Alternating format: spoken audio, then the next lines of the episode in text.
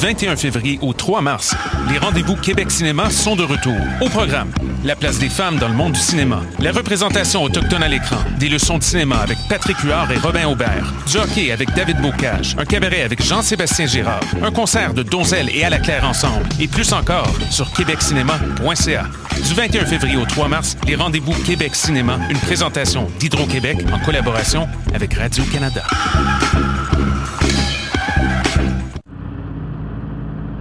Les cornes, c'est ton rendez-vous Metal Underground sur choc.ca. Branche-toi. Tous les mardis à 20h au Théâtre Sainte-Catherine, c'est la soirée Art Machine. Venez découvrir le show le plus éclectique en ville. Humoristes, musiciens, clowns, artistes burlesques et autres what the fuck se partagent la scène du Théâtre Sainte-Catherine. Venez vivre avant de mourir. le tout est accompagné du house band The Firing Squad. 10 prix régulier, 7 prix étudiant. Le Théâtre Sainte-Catherine est situé au 264 Sainte-Catherine-S, à deux pas du métro Berry-UQAM. Les portes trouvent à 19h30, show 20h. Art Machine. Voyage au bout de la nuit, c'est ton émission d'ambiance nocturne sur le Nightlife Underground montréalais. Découvertes musicales, chroniques culturelles et idées de sortie pour divertir tes nuits urbaines. Voyage au bout de la nuit, c'est l'émission nocturne de choc.ca.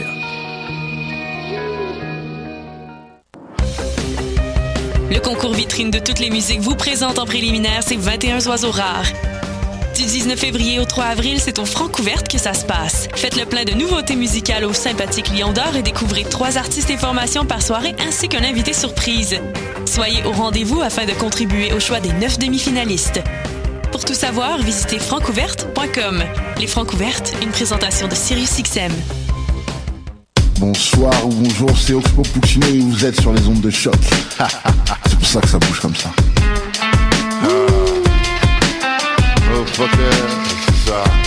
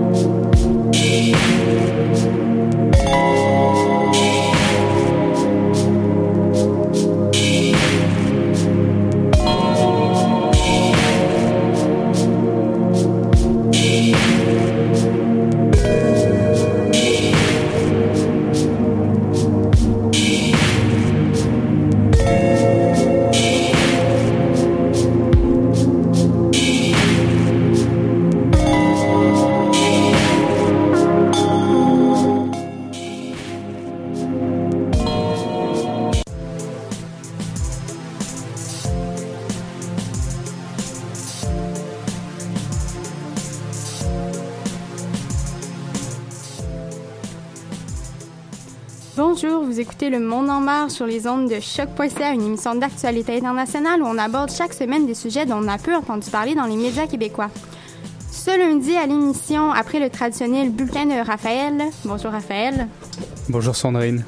Raphaël, euh, LE, nous parle de la police de Rio qui se militarise. Bonjour Raphaël. Salut Sandrine. Euh, des fabricants français de cigarettes accusés de tricher sur les taux de nicotine. Et Martin revient sur les fausses nouvelles qui ont entouré la sortie du nouveau Marvel Black Panther. Salut Martin. Hello, hello. On commence tout de suite.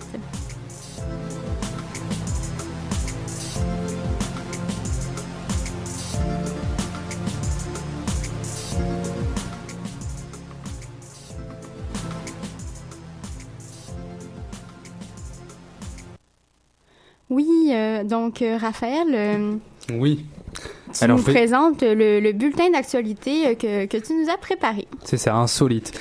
Donc mercredi dernier, un Belge découvrait dans son compte bancaire 2000 milliards d'euros, rapportent plusieurs médias, je te vois rire, locaux comme Sudinfo. Cet assistant parlementaire a eu l'impression d'être devenu l'homme le plus riche du monde. Euh, le service de fraude de la banque n'a pas été en mesure d'expliquer une telle erreur, mais selon plusieurs médias belges, c'est après avoir annulé son abonnement sur un site auquel il avait fourni ses coordonnées bancaires que la était arrivée sur son compte. Au Canada, cette fois-ci, le Parlement se penche actuellement sur un sérieux projet de loi pour inciter les Canadiens à poser des actes de gentillesse. Le sénateur Jim Monson aimerait que chaque troisième semaine de, février, tous les Canadiens célèbrent la semaine de la gentillesse. Il croit qu'ainsi la population continuerait à être gentille pendant le restant de l'année, par exemple en faisant des bénévolats ou des dons. Pour fester ses 85 ans ce mardi, le président camerounais a fait un don exceptionnel d'ordinateurs. Au pouvoir depuis 35 ans, Paul Biya a promis d'offrir 500 000 ordinateurs aux étudiants des universités du pays. Le président a réussi à se procurer ces ordinateurs fabriqués en Chine grâce à un prêt d'une banque chinoise à l'État camerounais. Mais l'arrivée de ces appareils a déjà suscité de nombreuses polémiques. De nombreux internautes ont par exemple dénoncé le peu de capacité de stockage de ces ordinateurs ou encore le surcoût de ces ordinateurs. En France, cette fois-ci, Monsef, un sans-abri tunisien, était arrivé à Paris l'été dernier. Il travaille, mais n'a pas de toit. Il a donc lancé un cri du cœur dans une lettre ouverte adressée à Emmanuel Macron et publiée par Libération. L'homme raconte qu'il a été accueilli dans le 18e arrondissement de Paris le mois dernier. Il disait y être resté une heure avant de fuir car c'est dégoûtant, c'est la Libye, dit-il. C'est la honte de la France de devoir passer une nuit entourée d'ivrognes, de drogués, de malades. Locaux, il y a des souris, de la pisse, de la merde. La mairie de Paris a organisé une vaste opération de comptage, une première en France, rappelle l'humanité. 350 équipes vont sillonner chaque rue de la capitale pour répertorier chaque sans-abri. C'est une méthode qui a fait ses preuves à New York, mais aussi à Bruxelles, Athènes et Barcelone, rappelle le quotidien. Merci, c'était le journal insolite. Merci Raphaël. On revient donc après un petit pas brésilien de Gabriel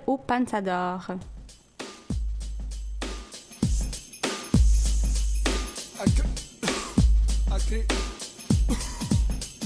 A criminalidade toma conta da cidade, a sociedade põe a culpa nas autoridades. O cacique oficial viajou pro Pantanal, porque aqui a violência tá demais. E lá encontrou um velho índio que usava um fio dental cachimbo da paz. O presidente deu um tapa no cachimbo e na hora de voltar pra capital ficou com preguiça. Trocou seu paletó pelo fio dental que nomeou o velho índio pra ministro da justiça. E o cidade, achou aquela tribo violenta demais. O que todo cara pálida vivia atrás das grades e chamou a TV e os jornais.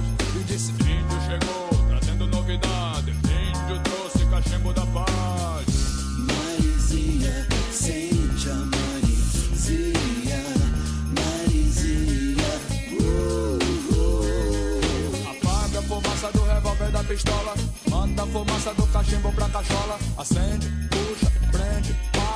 Índio quer cachimbo, índio quer fazer fumaça. Todo mundo experimenta o cachimbo da floresta. Dizem que é do bom, dizem que não presta. Querem proibir, querem liberar. E a polêmica chegou até o Congresso.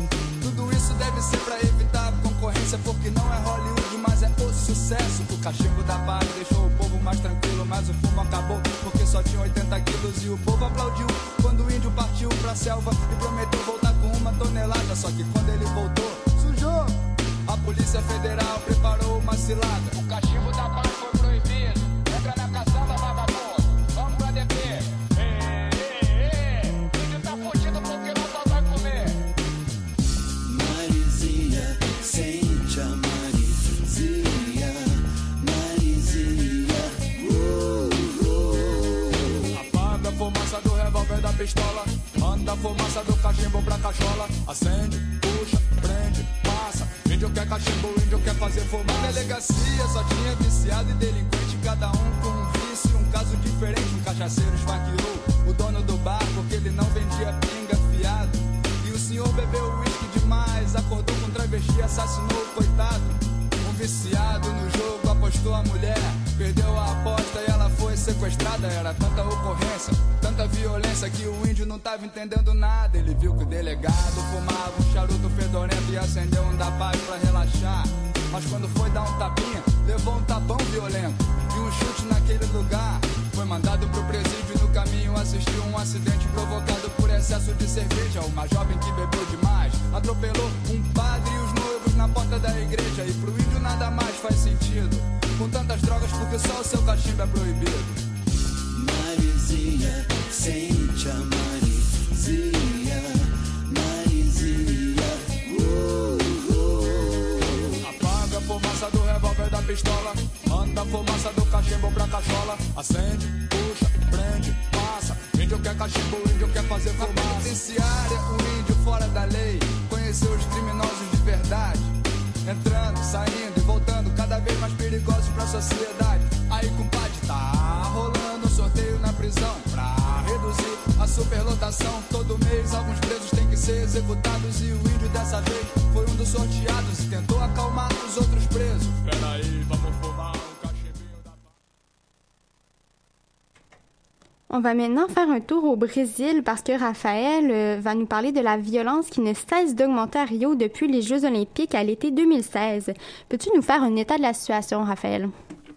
Oui, donc les problèmes de sécurité publique à Rio émanent surtout des conflits en lien avec les narcotrafiquants. Les balles perdues font de nombreuses victimes parmi les civils, et ce surtout dans les quartiers pauvres de la ville, également appelés euh, les favelas. Les braquages, notamment dans les transports en commun, contribuent à faire augmenter le sentiment d'insécurité des habitants. Le bilan est lourd, il y aurait 32 homicides par tranche de 100 000 habitants selon des statistiques datant de 2014. Il y en aurait encore plus maintenant. Est-ce que des nouvelles mesures ont été prises par les forces de police de la ville de Rio ou bien par le gouvernement brésilien? Oui, le gouvernement brésilien a pris une mesure qui n'a pas été appliquée depuis la fin de la dictature au Brésil en 1985. Le nouveau décret porte le nom d'intervention fédérale dans la sécurité. À partir du moment où ce décret a été adopté, l'ensemble des forces de police de la ville de Rio de Janeiro sont placées sous l'autorité de l'armée brésilienne. Est-ce que c'est déjà arrivé que la police vienne en, en renfort dans la ville euh, à Rio? Oui, après les Jeux olympiques de 2016, la police est révélée incapable de contrôler l'escalade de violence dans la ville. Par conséquent, l'armée a dû intervenir et 8500 militaires ont été envoyés à Rio sous ordre du gouvernement fédéral. Mais pourquoi est-ce que Rio est si violente? Donc il y a énormément d'inégalités raciales, régionales et économiques. Ce n'est par contre pas uniquement à Rio qu'il existe de telles inégalités, elles existent partout au pays. D'ailleurs, selon l'Institut de recherche économique appliquée, aussi appelé IPEA, un individu qui possède moins de 8 ans d'instruction a une probabilité 5,4 fois plus forte d'être assassiné que quelqu'un qui a étudié plus longtemps. Aussi, le nombre d'homicides au sein de la population brésilienne noire a augmenté beaucoup plus rapidement que parmi le reste de la population en 10 ans. Le racisme serait donc toujours présent au Brésil. La situation économique des Brésiliens noirs et autochtones serait plus, plus précaire, tu disais. Oui, les inégalités sont assez flagrantes. Il existe toujours une élite blanche au Brésil, alors que les citoyens noirs ou métis ont souvent des métiers bien plus précaires. D'ailleurs, un rapport de l'ONU datant de 2014 évoque un racisme institutionnalisé au Brésil. Aussi, pour en revenir à la violence qui gangrène le pays, sur les quelques 30 000 jeunes assassinés chaque année, 76,5% sont des Noirs ou des Métis. Les descendants d'Africains représentent pourtant plus de 50% de la population. Quel est l'avis de la population concernant l'intervention de l'armée à Rio de Janeiro? Les avis sont mitigés. Cependant, certaines personnes ne pensent pas que l'intervention de l'armée ne fasse une grande différence, puisqu'ils n'ont pas eu un entraînement du même type que les policiers. Aussi, certains habitants soulèvent que le fait que l'armée n'a pas été entraînée à travailler dans un milieu urbain et qu'il risquerait d'y avoir encore plus de décès dus à des balles perdues. J'avais un professeur, euh, Monsieur Raffarin, un ancien militaire français, qui disait que l'armée c'était pas un outil qui était fait pour pacifier, mais pour conquérir. Et euh, je trouvais que c'était une réflexion qui était quand même assez pertinente parce que euh, ça pose, il y a aussi les, les casques bleus, tout ça. Est-ce que l'outil militaire est vraiment le- la meilleure option pour euh, pour euh, régler des conflits euh, comme ça qui se passent dans des villes et non euh, et non là au niveau de euh, de, de, de, guerre euh, entre entre différents pays. Et puis euh, et puis aussi j'aimerais ajouter que euh, ma sœur est est à Rio présentement et euh, elle entend euh, elle habite pas dans, dans, dans une favela mais euh, elle entend souvent des euh, il y a des bruits de balles tout ça donc même dans les quartiers sécuritaires il y a quand même une tension euh, qui, est présente étant donné justement ce les, les bruits, les coups de feu euh, qui, qui provoquent euh, justement une insécurité quand même chez la population. Je sors du coq à l'âne. Est-ce qu'il y en a qui fument parmi vous?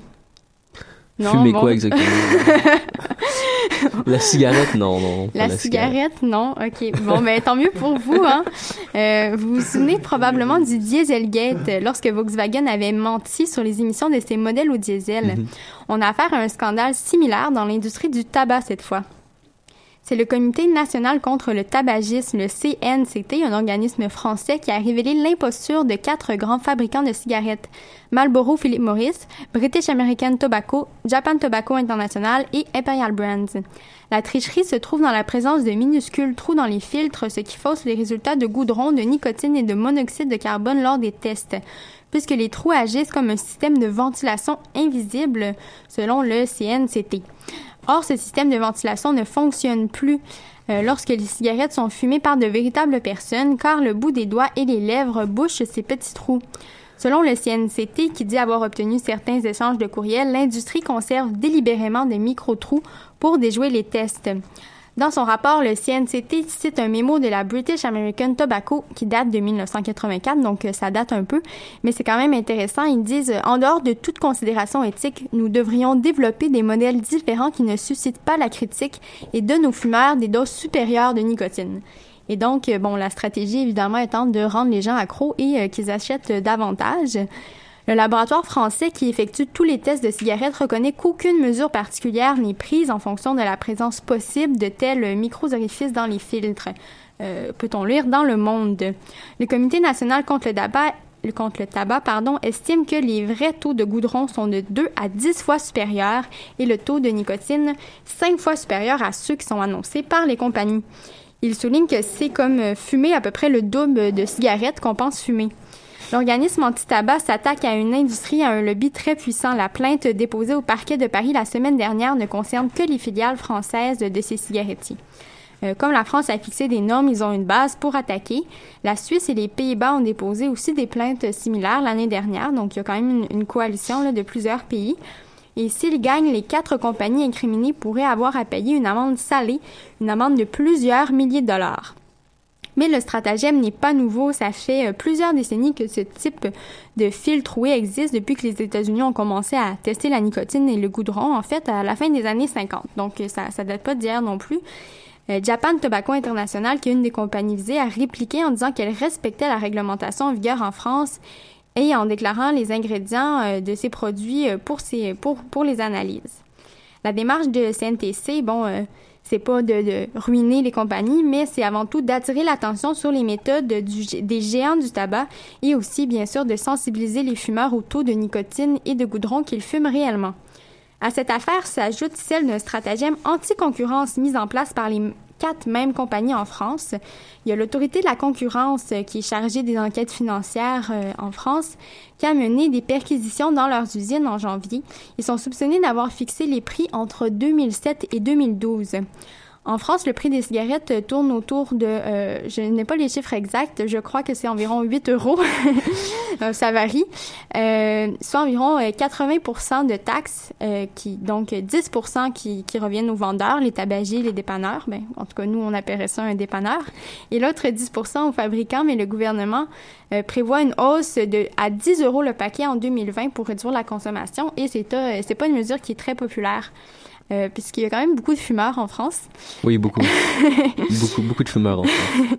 Je sais pas si vous avez des, des Français parmi vos connaissances, mais euh, pour avoir habité en France un petit bout de temps, c'est, euh, disons que on a pu voir au Québec qu'il y a quand même une, une certaine amélioration, tout ça avec toutes les, les lois qui, qui ont passé, mais c'est pas le cas en, en France pour l'instant. Mais pour une fois, les puissantes multinationales du tabac sont sur la sellette avec ces deux enquêtes de front. Et, euh, et donc, euh, c'est intéressant quand même de, de suivre la suite. Euh, on revient après la chanson Cigarettes and Loneliness, un bon petit son de Cheat Fucker.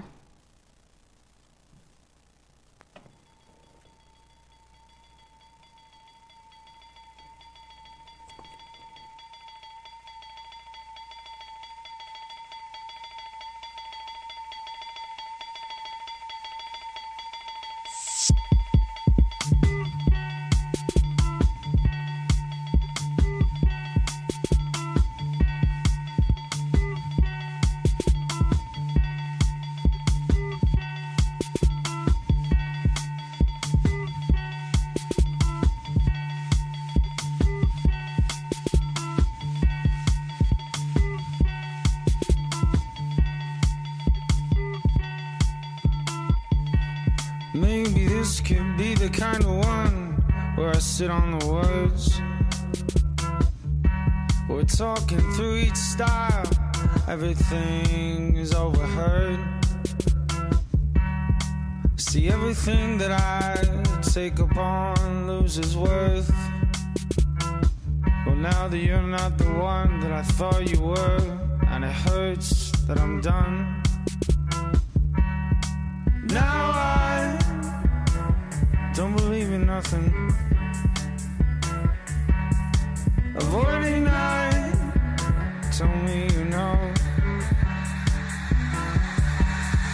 Maybe I could be this lonely guy that'll sing on a song.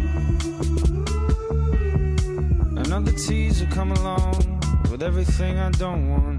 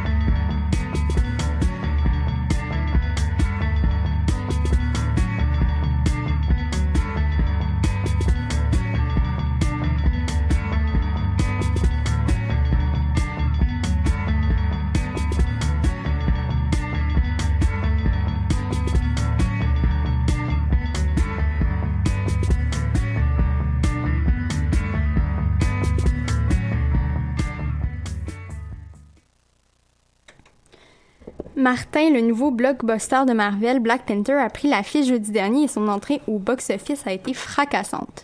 C'est exact. En fait, euh, sorti euh, il y a quatre jours, le film euh, a rapporté euh, 370 millions de dollars américains partout dans le monde. Euh, Il faut dire que l'engouement est grand là, pour euh, ce nouveau film euh, de super-héros félins. Euh, on a un message politique, on a des personnages féminins forts, on a une majorité d'acteurs noirs dans la distribution, ce qui est assez rare. On a un hommage à la culture afro-américaine et on a aussi euh, des chansons du populaire rapper Kendrick Lamar. Donc tout y est pour, euh, pour euh, que les foules se déplacent euh, dans les salles de cinéma un peu partout. Ce qui, il faut le souligner quand même, le, fait d'avoir une distribution qui est à majorité noire, euh, c'est plutôt rare. Mais le lancement euh, du film a été assombri par des fake news euh, sur Twitter.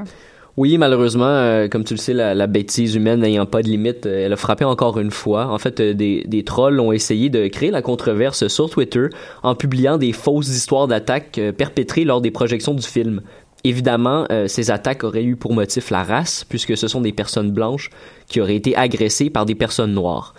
Euh, les tweets mentionnaient que des personnes noires auraient dit à des blancs qui venaient voir le film qu'ils n'avaient pas le droit de voir euh, Black Panther et qu'ils devaient quitter sous peine de représailles. Évidemment, la situation aurait dégénéré pardon, à plusieurs endroits et certains auraient été attaqués puis transportés à l'hôpital.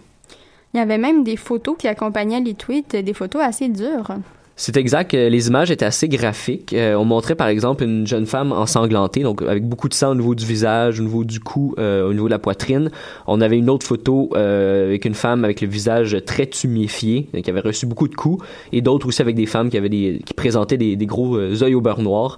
L'objectif évidemment, c'était de, faire réagir, comme on dit, même de choquer, parce qu'on, comme on le dit, une image, ça vaut mille mots. J'en comprends que ces images-là, c'est des images qui ont été détournées. Oui, les photos n'étaient pas fausses en soi, mais elles n'avaient aucun euh, lien direct avec les projections euh, de Black Panther. En fait, aucune réelle attaque n'a été recensée dans les cinémas un peu partout euh, dans le monde et surtout aux États-Unis. La vérité derrière, les photos qui étaient présentées à l'appui des, tweets était fort différente en fait. Il y en a une qui montre ré- réellement une Suédoise de 19 ans qui avait été attaquée à la sortie d'un bar il y a plus d'un mois. Et d'autres, ça montre des victimes de violences conjugales. On est loin euh, donc euh, des violences à caractère anti-blanc.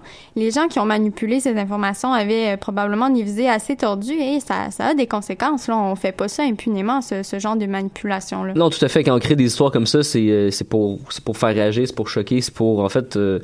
Euh, comme tu dis, c'est pour que, que des gens aient des conséquences. Donc, euh, dans ce cas-ci, ben, premièrement, c'est qu'on banalise l'utilisation hors contexte d'i- d'images troublantes. Donc, on, on a parlé, il y avait beaucoup d'images, c'était des vraies images de femmes qui ont été victimes de violences conjugales. Évidemment, il n'y a rien de drôle là-dedans quand on parle de violences conjugales.